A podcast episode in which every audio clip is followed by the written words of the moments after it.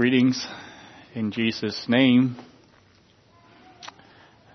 I hope you were thinking of the words that you were singing as we had the Sunday school lesson on faith. We'll join the everlasting throng and crown him Lord of all. Has everyone ever been in the everlasting throng? God has promised it, and we have confidence in Him, and He is the God that we believe He is, that will happen. And therefore, that will affect our lives, how we live it today, if we believe that and have confidence in that.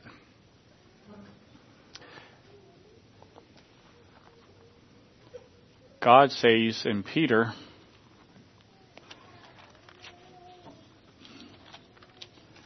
that he has given us his divine power hath given unto us all things that pertain unto life and godliness. That's the confidence we have that we have everything that it, we have all that we need from God. And therefore we can move ahead in faith, trusting God that we have, He will give us what we need as we walk with Him. And we'll read uh, we'll have a, in the lesson this morning or the, the sermon this morning, we'll actually have how someone actually walked out in that. But why don't we just stop for a word of prayer? Let's just pray here. Lord, just come before you, Lord, and just thank you.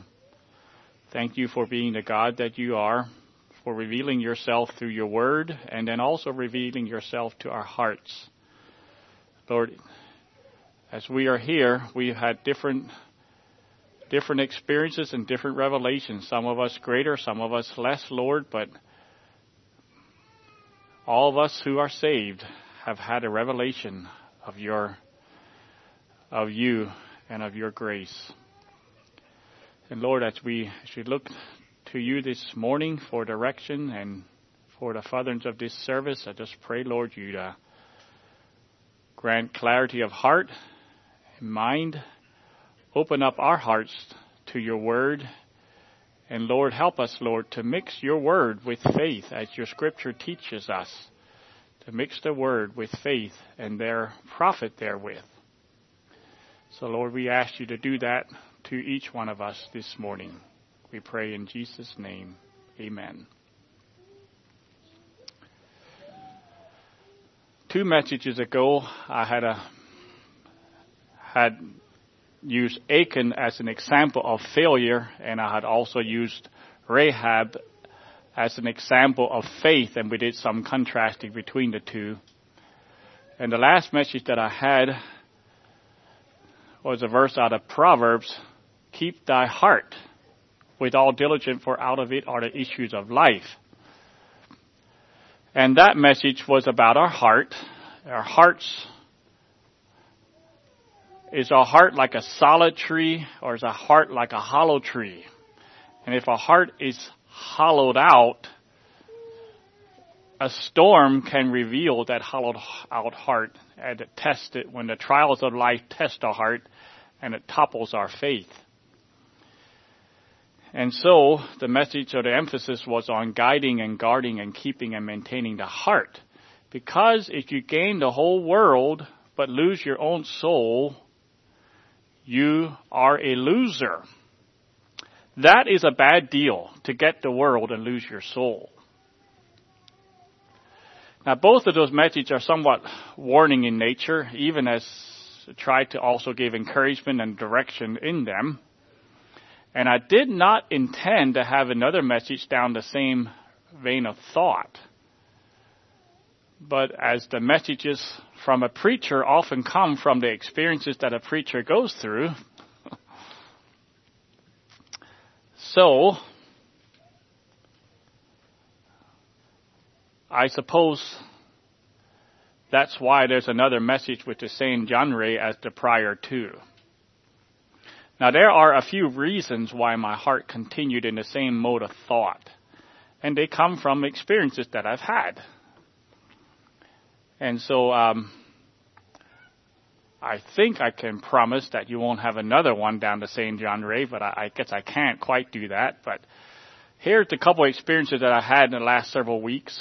First is I got an audio CD from Gary Miller's latest books, the, um, the Surviving the Tech Tsunami, which he states that the digital revolution that is coming and is going to continue to come is not just a period of rough waters. It is a virtual tsunami, and you have to think that is actually a play on words, a virtual tsunami, because we live now in a virtual digital world. It is an event of such proportion that you can't stop it, but neither can you just ignore it. You can't ignore it, but neither can you go along with just the flow of it either. So there has to be a response to it. And uh, Gary interviewed many church leaders and the youth that are in those churches of the leaders he interviewed. And then he gave some advice. Uh, he shared what he found and he gave some advice of what he felt works better and what he felt does not work as well. And I found out that we're not particularly on the top tier of the things that work the best from his, his explanation. So that was one of the things that, uh, that I, I read. And we're not going to talk about tech this morning. It's just experiences of my own heart. And I would recommend anyone to read the book or listen to it if you get a chance. But then the other the other thing I was experiencing through was the was uh, probably more. Well, I'm trying to say how to describe it. Uh, it was, it was almost, it almost shook me. The other event, and and maybe you think why this one shouldn't have when I explain to you what it is, but you have to understand a little bit my, where I would have come from. But it was the recent news of a Josh Harris an evangelical leader who uh, he, I knew him from his youth. He announced that he and his wife were divorcing, and a, a week later, less than a week later, he announced that he no longer considers himself a Christian. And you might say, well, what, what's the big deal? That's an evangelical somewhere out there. And it happens on a regular basis. After all, they are evangelicals. Well, one thing Gary observes in his book, and this is how the two tie together a little bit, is he had some assumptions that in Anabaptist circles, there's, we are shielded a little bit more from some of the things that come down the online pike. And he found out that that, you cannot assume that. we cannot assume, we should not assume that we are better than other Christians in some of these areas. So I would think we should not assume that we are better than the evangelicals in other matters as well. Now I'm going to explain a little bit as I go through here. Josh Harris wrote this book, I Kissed Dating Goodbye, in the late 90s. Did anyone here ever read that book? A few? Okay. Anybody ever he- hear that book before this morning? Okay, I actually never read it myself. But he wrote that book during the boom days of the Christian homeschooling movement. And it was also during the boom years of the courtship movement. And our family and our church were right smack in the middle of both of those movements and during that time. I remember going to a homeschool convention at Harrisburg where we went to a workshop and there was everybody that attended that workshop got a paper heart. And maybe there was one on each seat. I don't remember all the details, but you had a paper heart. Everyone had one. We were instructed by the uh, leader to tear the heart in numerous pieces and give pieces away to people around you. So everybody was tearing up his heart, but you're supposed to keep one piece. But give all the pieces away except one. And then he explained that that is how dating works. That you you uh, give your heart to this person, and then you give your heart to that person, and you give your heart to that person, a piece of it. And finally you get married, and you only have a little piece of your heart left to give to your spouse. So therefore, do not date. Wait till you're older, and wait till you uh, are, are gone through the proper channels, and then you can you save your whole heart and give your whole heart to your spouse. That was what we were taught. This is what the book taught. Included in this book, I didn't read it, but I understand it's basically hands-off courtship. I don't know if it was completely or not, but it was pretty close if it wasn't completely. And the, this entire concept became known as the purity culture. And in, in those evangelical circles, they had purity rings, they had purity pledges, they even had ceremonies where a young teenage daughter would go down the take put on a white dress, go down the aisle with her father, and this ceremony of pledging herself to keep herself till marriage. And that was revolutionary in the evangelical scene, and that first book sold more than a million copies. You want to think about a million copies and uh, the number of people who read that book. This was a huge movement. Later on, several years later, he wrote another book. I don't think it was quite as popular, but he wrote this book, Boy Meets Girl, in which he describes his own courtship and eventual marriage to his wife Shannon. Then, several years ago, I heard rumblings that this Josh was recanting from the principles of the book that he wrote, the courtship book model. And he was saying how uh, it created more problems than it solved. And it was damaging and it was abusive. And so he recanted. And in fact, I think there was maybe a movie made, about surviving the, what's the title of the book? Surviving the um, courtship model book, whatever the name is. Uh, anyhow, not the boy meets girl, but the other book. So anyhow, the point was it was an obvious public indication of a changing heart at that time already. Now, many people on the liberal side of the church welcomed his confession because they had never accepted that stance anyhow, and uh, so they they just they were rejoicing. And now we got another one of them on our side. But the evolution of Josh continued, and that's a right use of the word evolution. It was changing, okay? Continued. So it came out with finally a picture of him and his wife on the same picture announcing their divorce.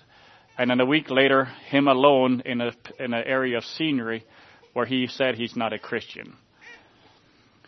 At least he was honest. He said, by all measurement that I have for defining, defining a Christian, I am not a Christian.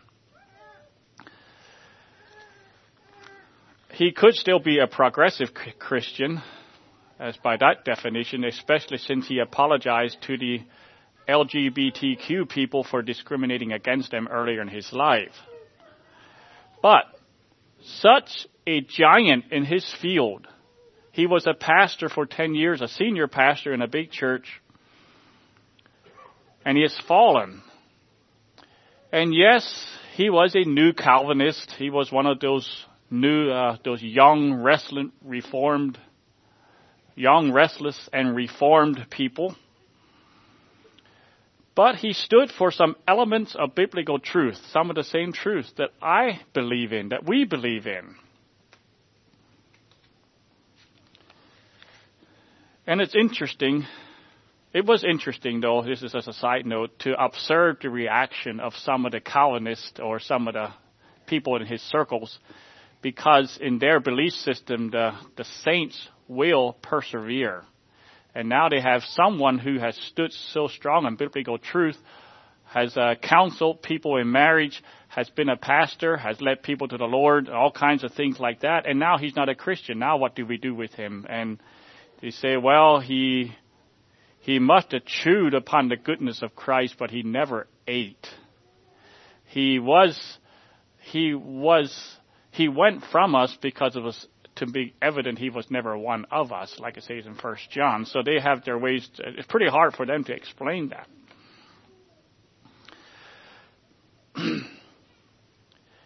but this morning, as I said, this was part of the thing I was dealing with. So this morning we'll have one more character study about someone in Scripture who had a similar fall. And see if we can consider his ways and take some lessons. You know, the Bible teaches us to look at objects and take instruction from the lowliest of objects. Go to the ant thou sluggard, and consider her ways and be wise. That's the goal. So God tells us to do that. Go to the ant. Yes, the ant is a good example. This morning we heard of some good examples. Go to the end, meditate, consider, and then change your behavior, and then you are wise. Now, which Bible character do you think is an example of tremendous privilege and success and influence and still ended in sin and failure? I think of Josh Harris. I think of that man, that tremendous uh, privilege and success and influence and is ending up in failure. Who do you think in the Bible would uh, would fit that description?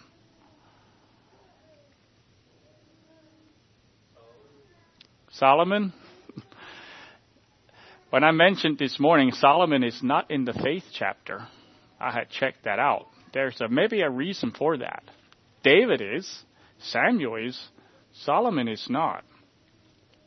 Let's look at the life of Solomon consider his ways and be wise.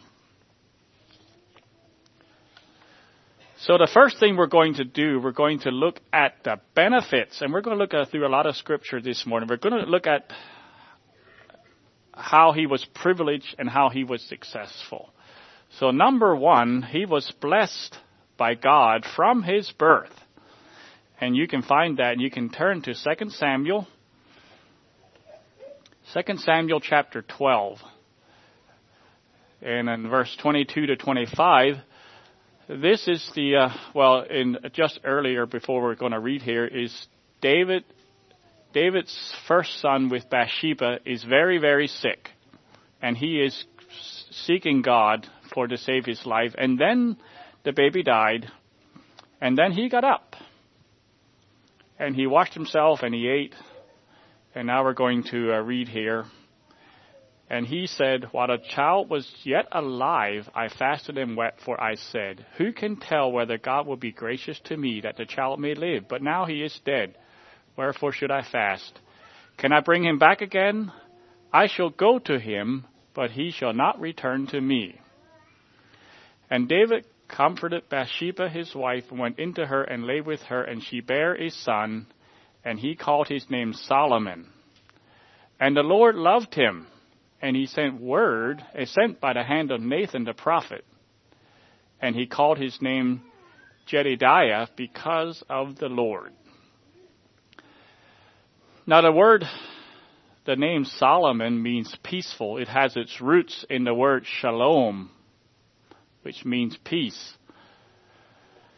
And the Lord loved him and gave him his own name, which means beloved of the Lord. Now, how's Solomon's life for a beginning? His mother was the spoils of sin by his father. His older brother had died by the curse and judgment of God. How would you? Here comes this next baby boy. Where's he going to fit? I mean, where, what's his standing? You still have the same mother, you still have the same father. But here comes the word from the prophet. The Lord loved Solomon. Solomon was blessed from the start. Number two, he also had the blessing of his father. Now, how many today do not have the blessing of their father? But Solomon did, and we can turn there to 1 Kings chapter 2. We'll spend in 1 Kings most of the time now. We can turn to 1 Kings chapter 2.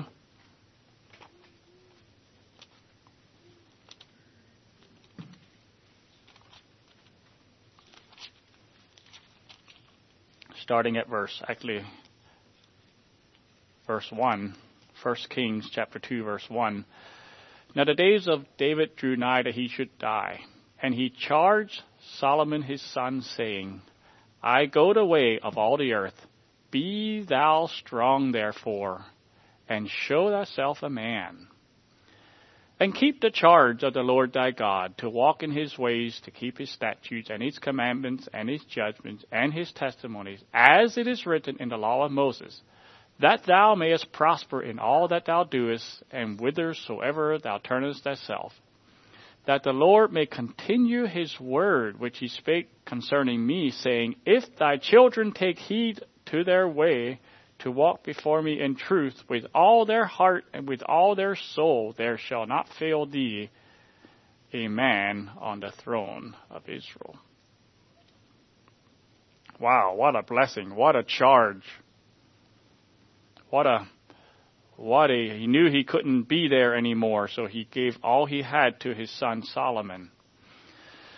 David was a father of le- legendary status. You know, this was the boy who killed the giant. This was the man who allowed a deranged king to chase him around the wilderness for 10 years. Now just think of the discipline and the confidence and the faith in God that that took.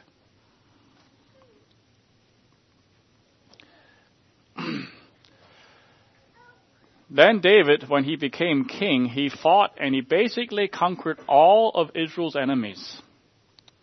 He was a man of war, but he conquered Israel's enemies.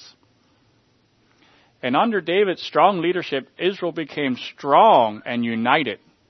Israel was a united, strong um, nation with its enemies subdued. King David had several precious um, epitaphs, I think that's the way it's pronounced, epitaphs given to him. You know what they are, the sweet psalmist of Israel, and uh, a man after God's own heart. Those are all wonderful, wonderful ones, but there was one other one that you could add to it of a negative point. Anybody want to guess what a negative epithet would be for David? As soon as I say it, you'll remember it. Thou art the man. Not in a positive way. So he was definitely not without his faults, but without faults, but he was a man of worship. He loved God. He loved God with all his heart. He was the sweet psalmist of Israel. He just wrote songs out of the, out of the worship and love of his heart. And he loved God's people. He was imperfect for sure, but he most assuredly did love God. Solomon inherited all this. Solomon was given the kingship instead of his older brother, Adonijah. And he was only about 19 or 20 years old. Very, very young. How many 19 or 20 year olds do we have here this morning? Okay, a few. How would you like to be king? Over a nation.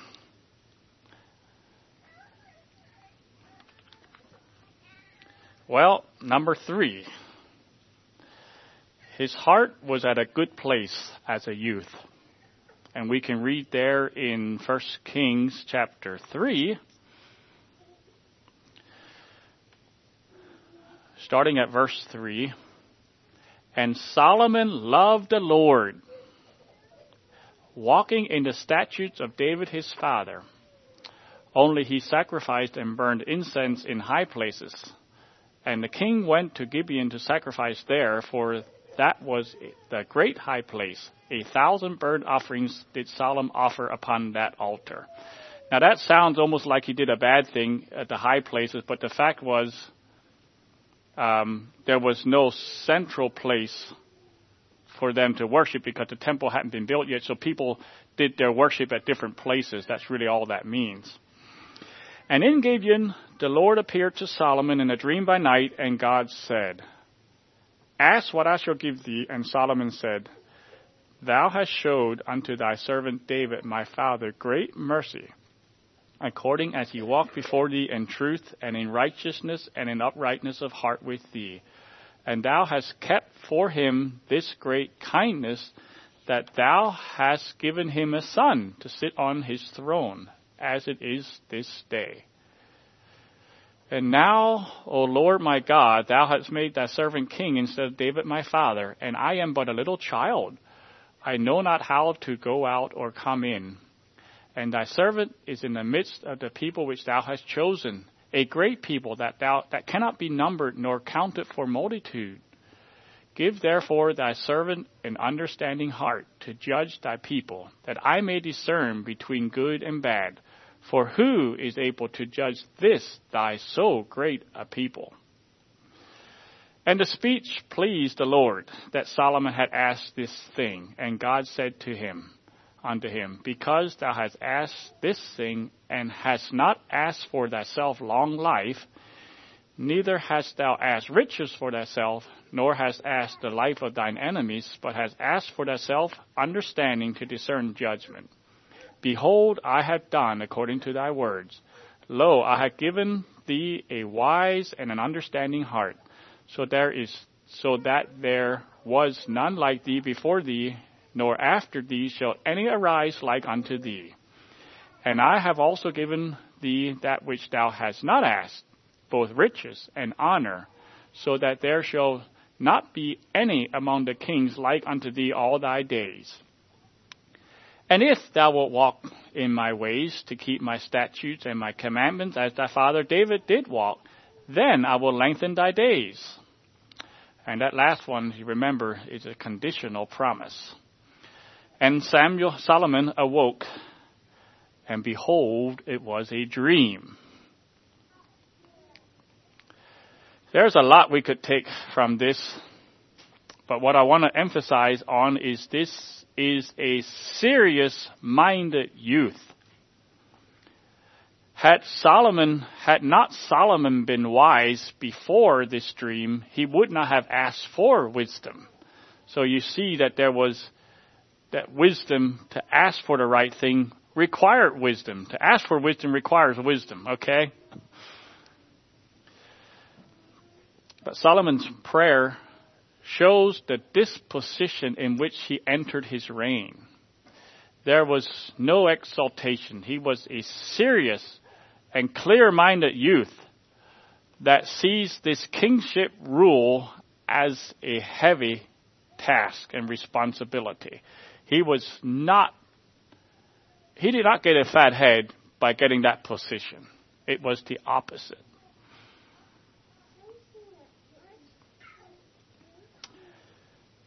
He contrasts his inexperienced rawness with the veteran maturity of his father, David, and trembles to think that he, as a mere lad, could sit on that throne and, and take care of it. But who does he, what does he do? He said, God, you made me king. You're the one who made me king. Therefore, you can also make me fit for my office.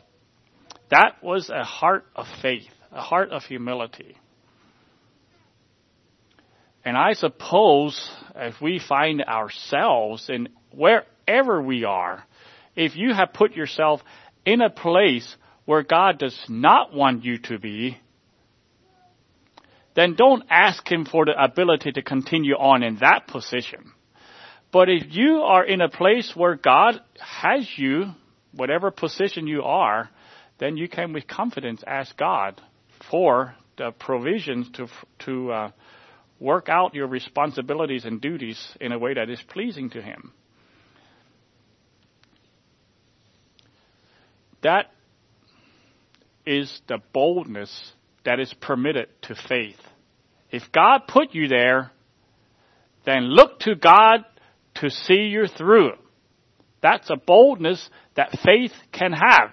And that's the boldness of faith that Solomon has. So maybe he should be in a faith chapter. What do you think?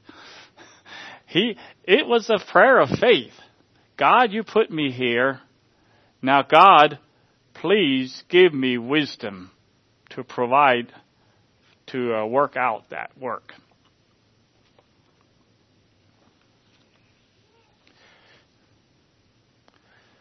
According to your character, provide me the means to fulfill this responsibility. And I just think, what a beautiful humility. Solomon dwells on his youth and inexperience, and he looks on the vastness of the charge laid on him. All these considerations are the motives that he, for his choice of a gift, the gift of wisdom, and uh, and he pleased with God to grant him that. Now it's interesting to note that Josh Harris was in his early 20s when he wrote that book that sold a million copies. He was also a youth with youthful ideals and lofty ideals and godly ideals. Solomon and Josh Harris both had something like that in their youth. Now, there's other things about Josh I don't know, so I, I, I might not speak as positively about him if I know more about him. I don't know, but just using that as as a, as a comparison. And Solomon walked in it. Solomon asked God for wisdom to guide in his judicial matter, to judge the people and watch the first example. We're not going to read it this morning, but those, what do you call, um, those two disreputable women who came to him with an argument about their babies. Of all things you could imagine what would come before a king, could you imagine this one? Two prostitutes coming to the king with their argument about their babies. But with that devout heart that was purged from self conceit. With that kind of heart, he was gifted with a piercing wisdom to discern. Now we know the answer because we read it. Oh yeah, that would be easy to figure out. That was not easy to figure out. And then the last verse of that chapter, and all Israel heard of the judgment which the king had judged, and they feared the king, for they saw that the wisdom of God was in him to do judgment. Number four of the, the four positive points is he rose to worldwide fame and renown in a godly sense. He was I don't know if you want to call him a celebrity. That's sort of a light word. Celebrity is almost like a. He became a legend. Let's say it that way. He definitely became a legend. And um, and let's read here in uh, First Kings chapter four, and starting at verse twenty nine, we're going to read a few verses there. And God gave Solomon wisdom and understanding exceeding much and largeness of heart, even as the sand that is on the seashore. And Solomon's wisdom excelled the wisdom of all the children of the east country and all the wisdom of Egypt. For he was wiser than all men, than Ethan the Ezrahite, and Heman, and Calcol, and Darda, and the son of Mahol. And his fame was in all nations round about and he spoke 3,000 proverbs, and his songs were a hundred, I mean, a, thousand and five, and he spoke of trees, from the cedar tree that is in Lebanon, even unto the hyssop that springeth out of the wall. He spoke also of beasts, and of fowl, and of creeping things, and of fishes. And there came of all people to hear the wisdom of Solomon, from all kings of the earth which had heard of his wisdom. A man of renown, worldwide fame. He became an accomplished author and poet and songwriter. You know, when we think of someone who's accomplished, we, we, we, we look up to people like that generally.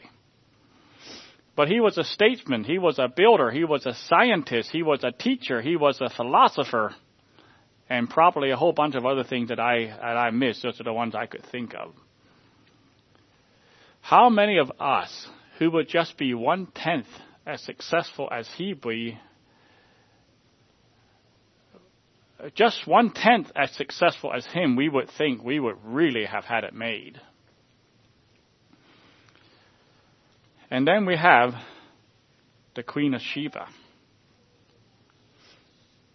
We're not going to do a whole lot of her except to say that after she had seen his wisdom, his organization, his grandeur, it took her breath away. She had some questions that stumped her all of her life. So she comes with her entourage from a very far country, and she is coming because she heard about this man who might be able to answer some of those questions, and she came, and he answered them all.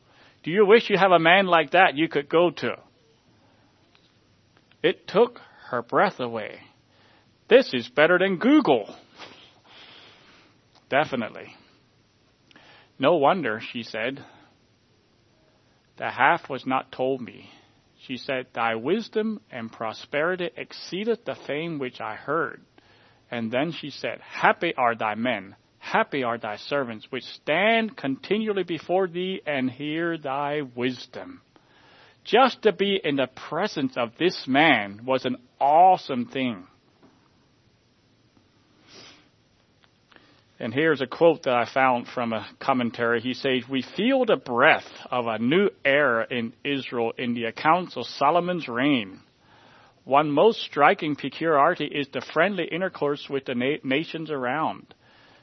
The horizon is widened, and instead of wars with the Philistines and Ammon, we have alliances with Egypt and Tyre and with Sheba, that woman, a district of southern Arabia.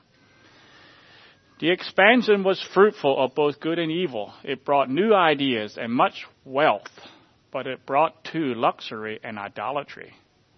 Still, Israel was meant to be a light to lighten the Gentiles. And in this illuminating story of this wisdom seeking queen, we have the true relation of Israel to the nations in its purest form. In other words, Israel was to illuminate to all the nations round about the glory of God.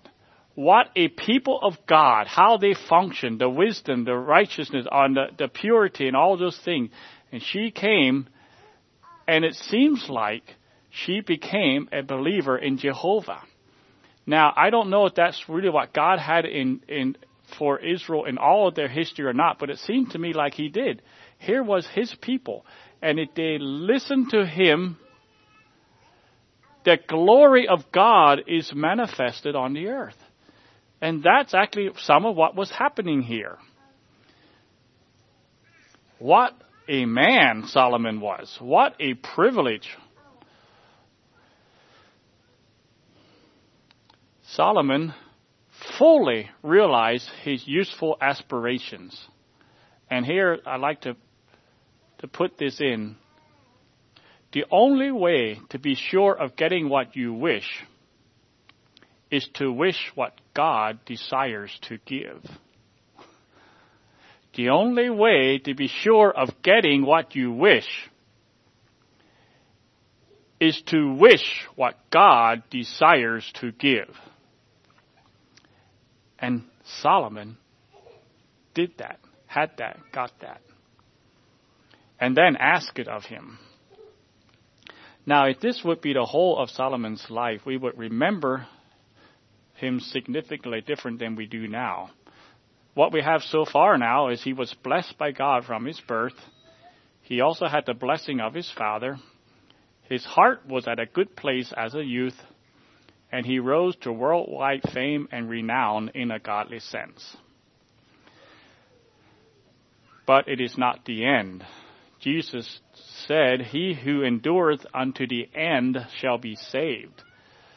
Solomon, like many a youth, outgrew his early dream. That dream that he had early on when he felt so needy and insufficient and inadequate when he made that earnest request from God.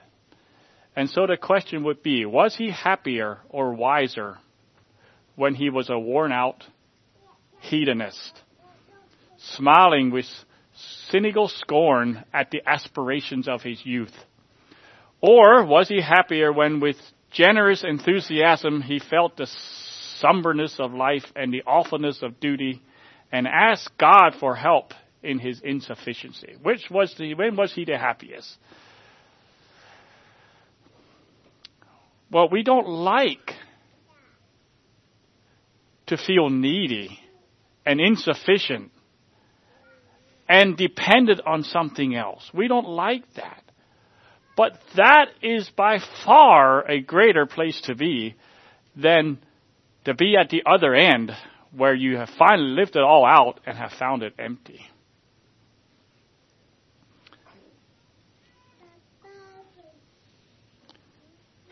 Here are the words of doom. I don't have the scripture written out, but I think I have it in. Uh, yes, it's in it's in Kings chapter eleven.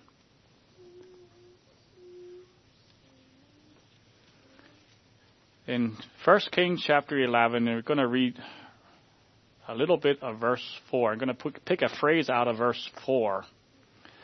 When Solomon was old, actually, it'd be more accurate to say when Solomon was older. Because he reigned for 40 years and then he died, and that means he died when he was in his late 50s, or at the oldest 60. That's not really old. I don't think so. Maybe someone used to. One of the things that God had promised him that if you follow my ways, I will also give you a long life. And it seems like seemed like it was cut short. So he was older. And that was one of the conditional promises that God had given to him. So in First Kings there, and it came to pass when Solomon was older that his wives turned away his heart after other gods. Oh, it wasn't Solomon's fault after all. You can always blame whatever bad things that happen to you, you can always find a woman to blame it on. Is that correct? The, let's not be too hard on the poor man. After all, he was a victim and not the perpetrator. Right? His wives turned his heart away. Well, it's natural for most of us that when we fail, it's natural for most of us to look for a scapegoat. It's because of these circumstances or because of those people. And for granted, circumstances and people do affect us. I mean, we're not going to deny that. They do have an effect on us. And they do change things in our lives. But ultimately, it is our responsibility for our failure.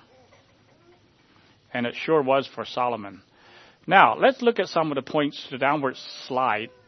And while we're doing that, let's consider the ant in a negative sense at what not to do. First, let's go to the law that, King Solomon was under. And for here, you gotta go to Deuteronomy. Let's go to Deuteronomy chapter 17. And starting at verse 14.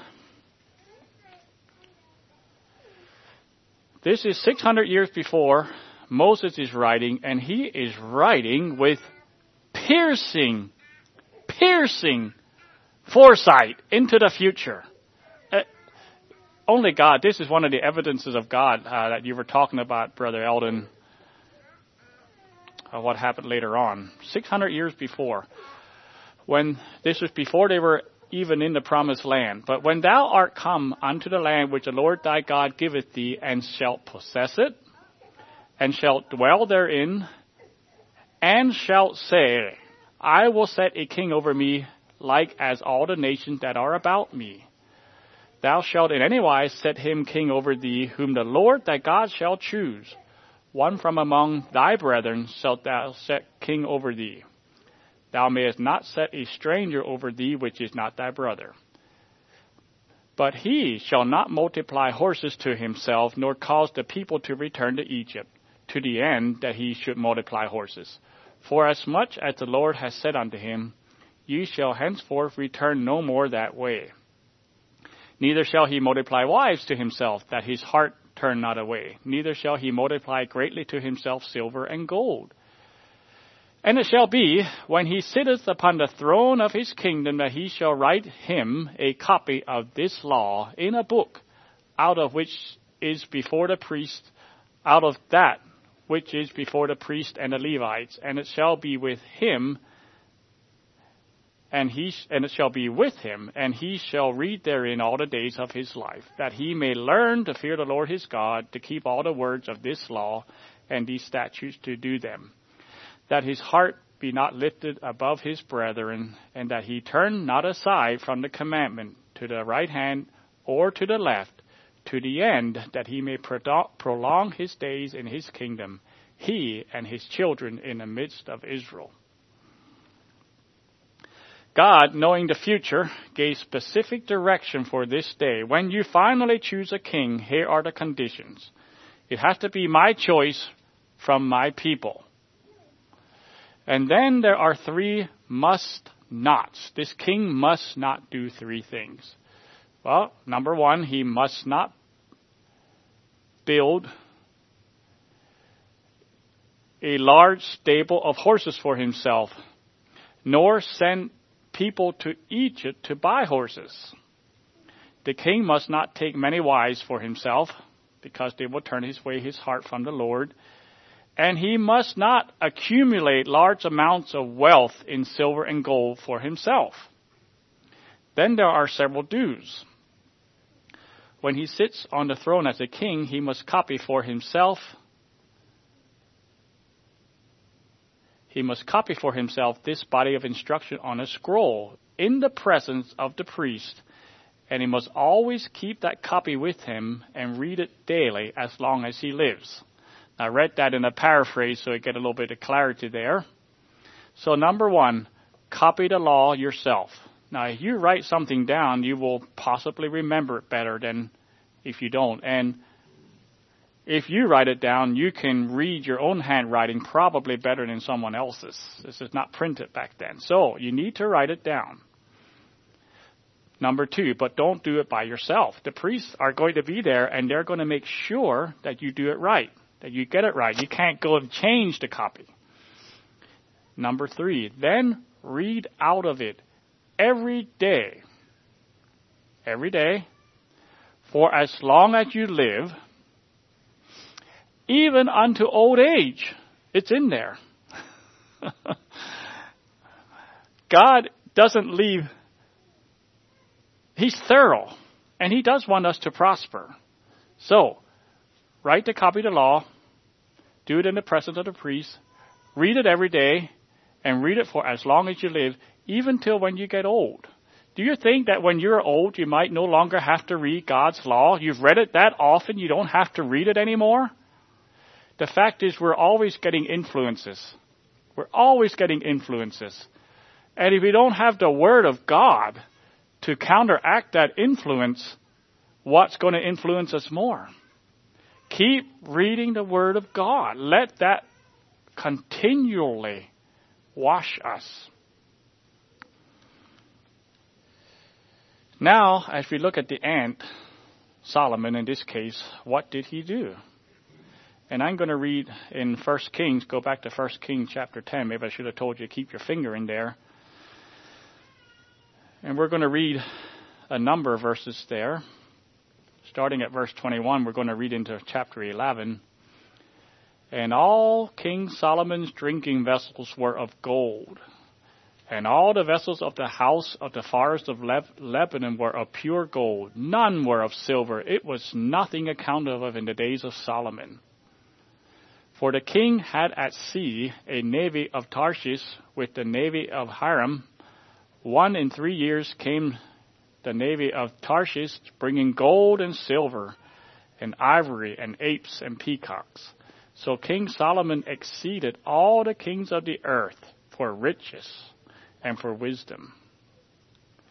And all the earth brought to Solomon to hear his wisdom, which God had put in his heart. And they brought every man his present, vessels of silver, and vessels of gold, and garments, and armor, and spices, and horses, and mules, a rate year by year. So which disobedience do we see here? We see the multiplying of silver and gold. That God had said he should not do. The king should not do that but it was almost a natural thing. When you became wealthy,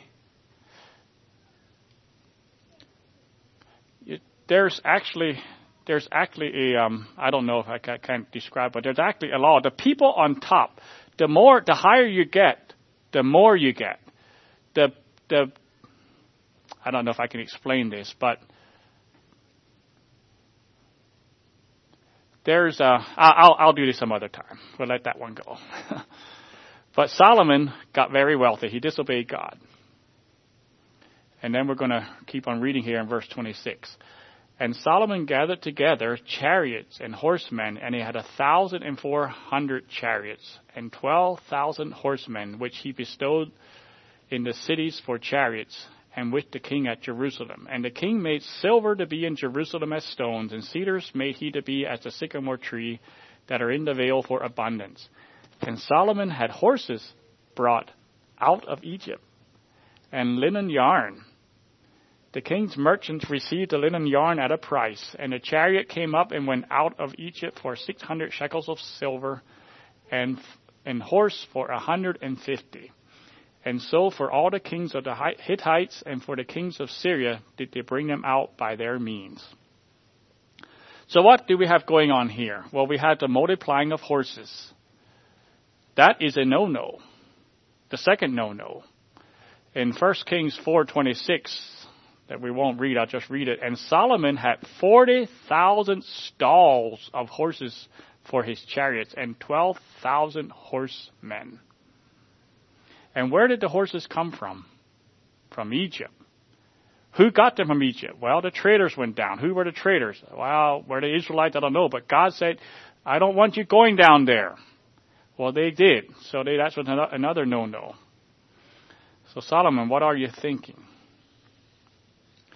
And then in chapter 11, but King Solomon loved many strange women, together with the daughter of Pharaoh, women of the Moabites, Ammonites, Edomites, Sidonians, and the Hittites, of the nations which the Lord God had said to the Israel, children of Israel, Ye shall not go into them, neither shall they come in unto you, for surely they will turn away your heart after their gods.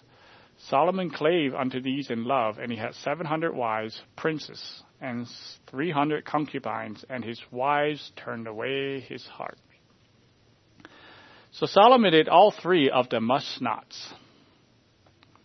Now, did he read the law every day? We don't know.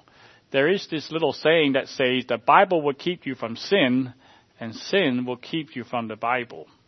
And there's a good amount of truth in that. What happened to Solomon was a long period, decades of desensitizing to sin. It was slow and it was gradual. He worshiped Jehovah in the temples, which he went to church. He was among God's people. He led out in worship. He was the king. And he was doing all that even as he was amassing wealth and amassing horses and amassing wives. I think we can say that. I think that's the right way to say that. While he was doing all that, things were going okay. After all, God never said how much wealth you should have or how many horses. But those wives, I'm not sure what he could, how he could justify that one. What do you think Solomon would have told you if you would have asked him about this before his wives turned his heart away? What do you think Solomon would have said? If you would have come to him like Samuel did to Saul, what meaneth this bleating of the sheep and this lowing of the oxen, which is evidence of his disobedience? What do you think he would have said? Well, one thing that is conspicuously absent in Solomon's life is what? What is absent? In all Solomon's life, what is one thing that is absent in Solomon's life? I'm thinking something outside of him. Anybody, any idea? A prophet. Where was a prophet in Solomon's life? There's no prophet. Now there was a prophet who later on gave judgment, but about this we have no record of a prophet. You know, Saul had a prophet. He had Samuel. David had a prophet. He had Nathan. Even that wicked, wicked king Ahab had a prophet, Elijah. The kings had prophets, but where was Solomon's prophet? Someone to come and tell him how he is erring and warning him of the great danger he's in. But in this area of compromise, things just kept on going. So I'd like to ask each one of us, you and me, do you have someone in your life that can come up to you and question you about some things in your life? And if they do, if you have someone like that, what is your response? The kings responded differently to, the prophets. Not everybody responded like Nathan when he came up and said, You are the man.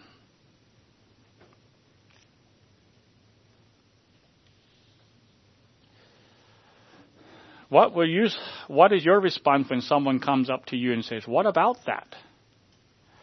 And do you actually welcome such a man? But Solomon had no prophet, not that we're told of. But we do know, we were told that God was angry with Solomon. And there were some adversaries that bugged him because God took away some of that protection but the ultimate judgment came on his descendants.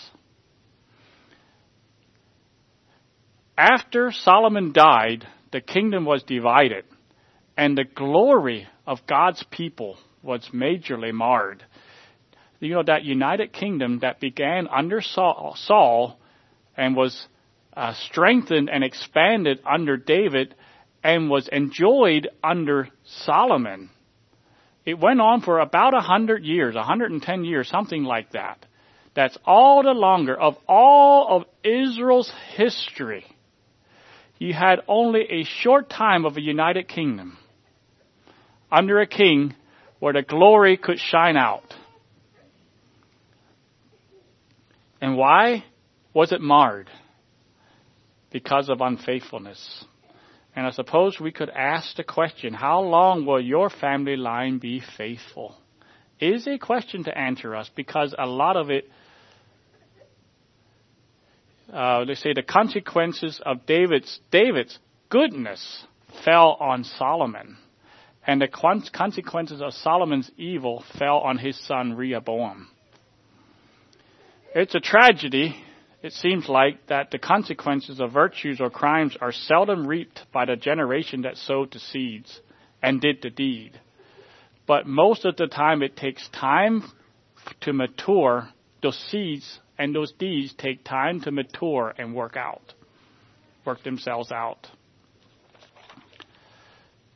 The language of scripture is the fathers have eaten sour grapes and the children's teeth are set on edge. That's actually the meaning of this. That what the fathers do wrong, the children now have teeth set on edge. And I don't know, I never studied that phrase. Did that mean their teeth stuck out or I'm not sure what they mean by that, but the whole idea. Now we must be careful. The children are not guilty of the sins of their fathers. That's not what we're talking about. But they suffer the consequences of their father's failures and sins.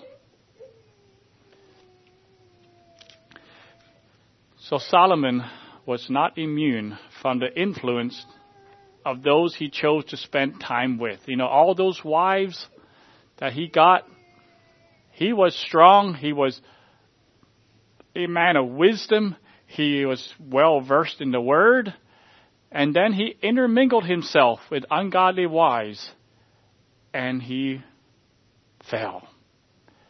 And that is for us, and I guess I need to put a word out for us.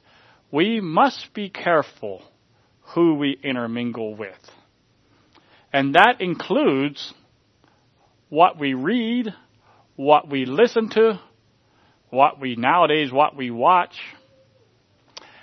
and where we go. And that's for me. That's for every one of us. And in a sense, it's not just for youth. Because Solomon was in his old age. Although it's definitely for youth.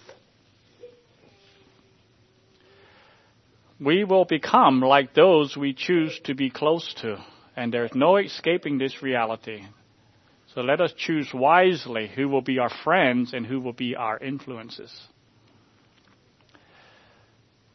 In Matthew 12 and 42, uh, Jesus was saying about, he's talking about the judgment and he's saying the queen of the south, that Sheba, will rise up in judgment with this generation and shall condemn it. For she came from the uttermost parts of the earth to hear the wisdom of Solomon. And behold, a greater than Solomon is here. Now that's of course talking about Jesus, but I, I, I like to just bring out, it almost seems like the scriptures give more recognition. It doesn't say Solomon will rise in judgment. Solomon was the teacher.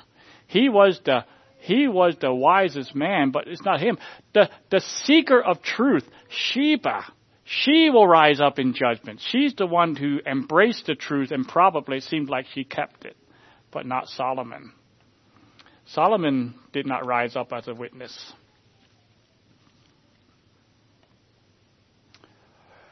It's like the disciple that he led to the Lord is the one that will rise up. And so we have Solomon mentioned only a few times in the New Testament, and both times it talks about him being surpassed. It talks about the lilies of the field,